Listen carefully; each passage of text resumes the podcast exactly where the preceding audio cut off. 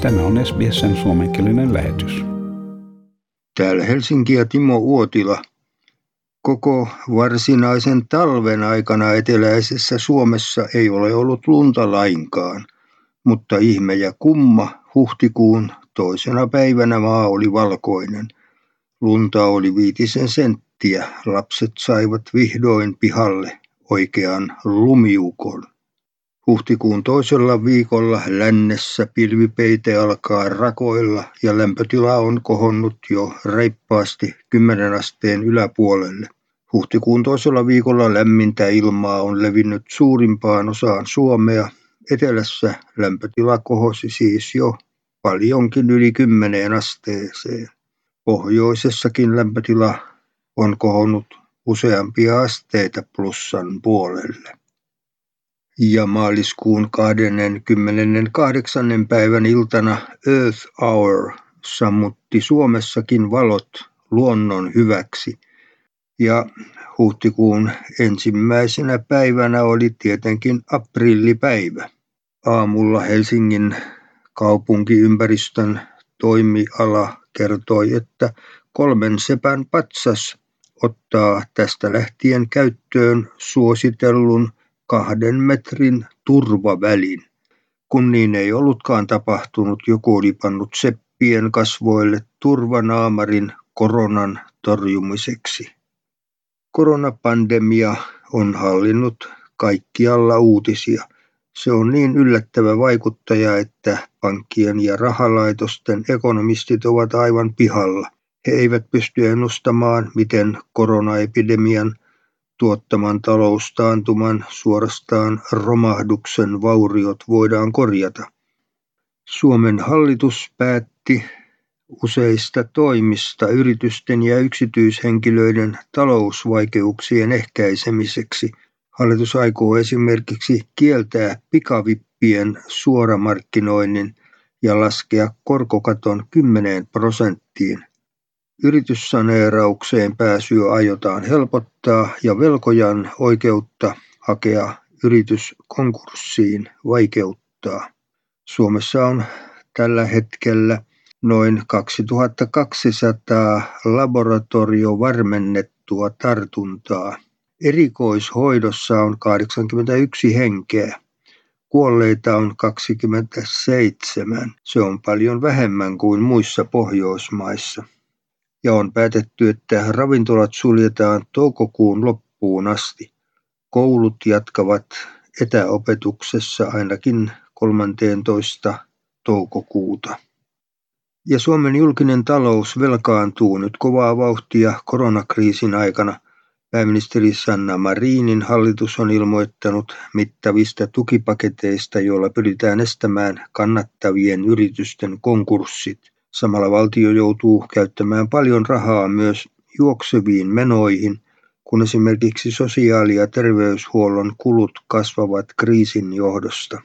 Elinkeinoelämän tutkimuslaitos ETLA arvioi, että Suomen velkasuhde kasvaa tämän vuoden aikana joko hieman yli 68 tai yli 71 prosenttiin bruttokansantuotteesta – Ennen kriisiä velka oli hieman alle 60 prosenttia bruttokansantuotteesta. Ja arvovaltainen amerikkalaislehti The New York Times hehkuttaa jutussaan Suomen huoltovarmuuskeskusta. Lehti kertoo, että toisin kuin muut Pohjoismaat, Suomi ei lopettanut varmuusvarastojaan kylmän sodan jälkeen.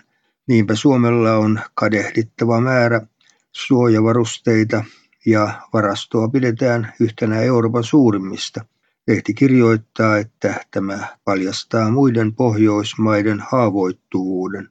Lääketieteellisten tarvikkeiden lisäksi varastossa on The New York Timesin mukaan viljaa, öljyä, maataloustyökaluja ja materiaalia ammusten tekemiseen. Varmuusvarastot avattiin koronavirusepidemian myötä ensimmäistä kertaa toisen maailmansodan jälkeen.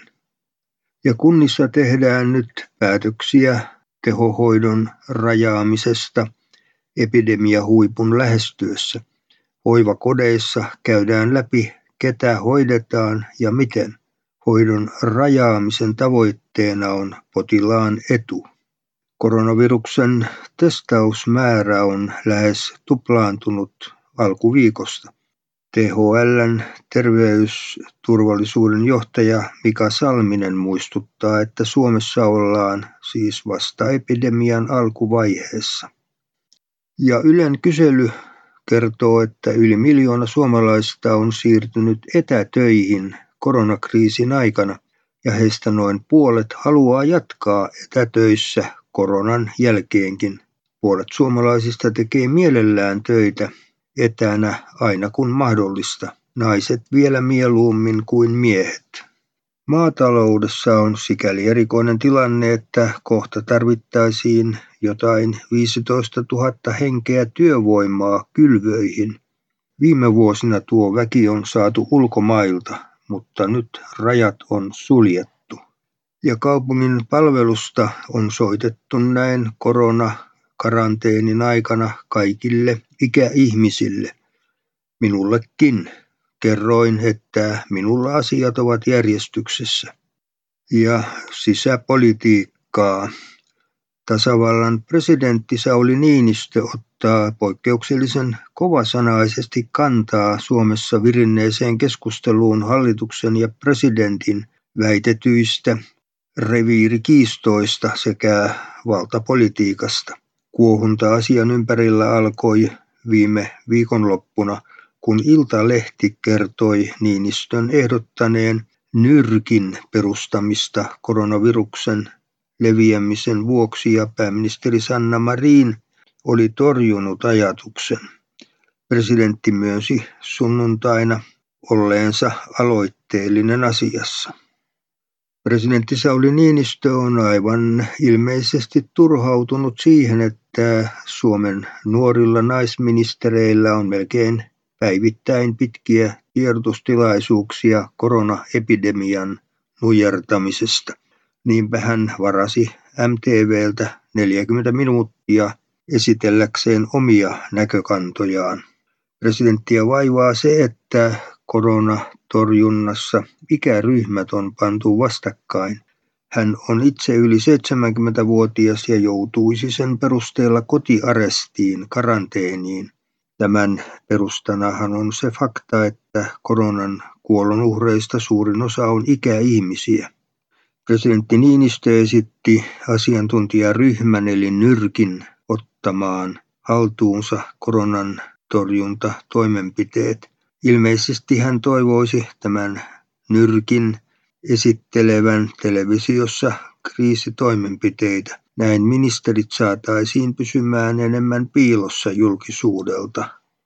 Eduskunnan puhemies Matti Vanhanen on pitänyt sopimattomana presidentin puuttumista koronan vastaiseen päivänpolitiikkaan. Tästä kaikesta presidentin ja hallituksen sananvaihdosta on Niinistön mielestä mediassa kehitelty vainoharhainen valtaoikeuskiista.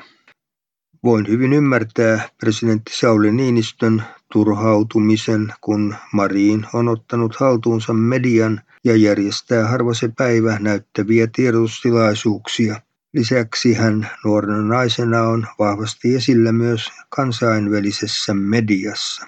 Muotiraamattu ranskalainen lehti Vogue hehkuttaa Sanna Marinia Lehden mukaan maailman nuorin naispuolinen pääministeri on tyylikäs, rauhallinen ja hallittu.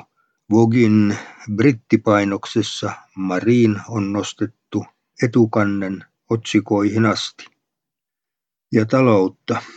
Korona keskeytti UPMn jättitehtaan rakennustyöt Uruguayssa. Maan uusi hallitus pohtii nyt sopimusta ja hankkeen vastustus on levinnyt parlamenttiin asti.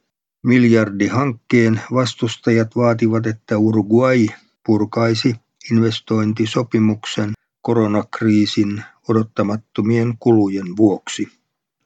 Ja Helsingin Slush-tapahtuma perutaan koronan takia jo nyt, vaikka tapahtuma olisi vasta marraskuussa. Pääomasijoittajat pelkäävät ulkomaisten rahoittajien kaikkoavan. kasvuyhtiö tapahtuma Slash lomautti yli puolet henkilöstöstään. Ja yritysten jättiosingot herättävät koronakriisin aikana pahennusta. Koskaan ennen ei ole osingoissa ollut näin suurta epävarmuutta. Ja tavarataloketju Stockman kertoo hakevansa yrityssaneerausmenettelyyn pääsyä. Yhtiö kertoo, että koronavirusepidemian puhjettua asiakasmäärät ovat tippuneet äkillisesti. Samalla Stockmannin ja sen omistaman Lindexin verkkokauppa on yhtiön mukaan kasvanut, mutta se ei riitä korvaamaan kaikkia tavaratalojen hiljentymisestä aiheutuneita tulon menetyksiä. Yrityssaneeraus ei tarkoita, että Stockman olisi katoamassa katukuvasta, sanoo yhtiön hallituksen puheenjohtaja Lauri Ratia. Stockmannin osake on kyllä laskenut rajusti. Haluatko kuunnella muita samankaltaisia aiheita? Kuuntele Apple, Google tai Spotify podcasteja tai muuta suosimaasi podcast-lähdettä.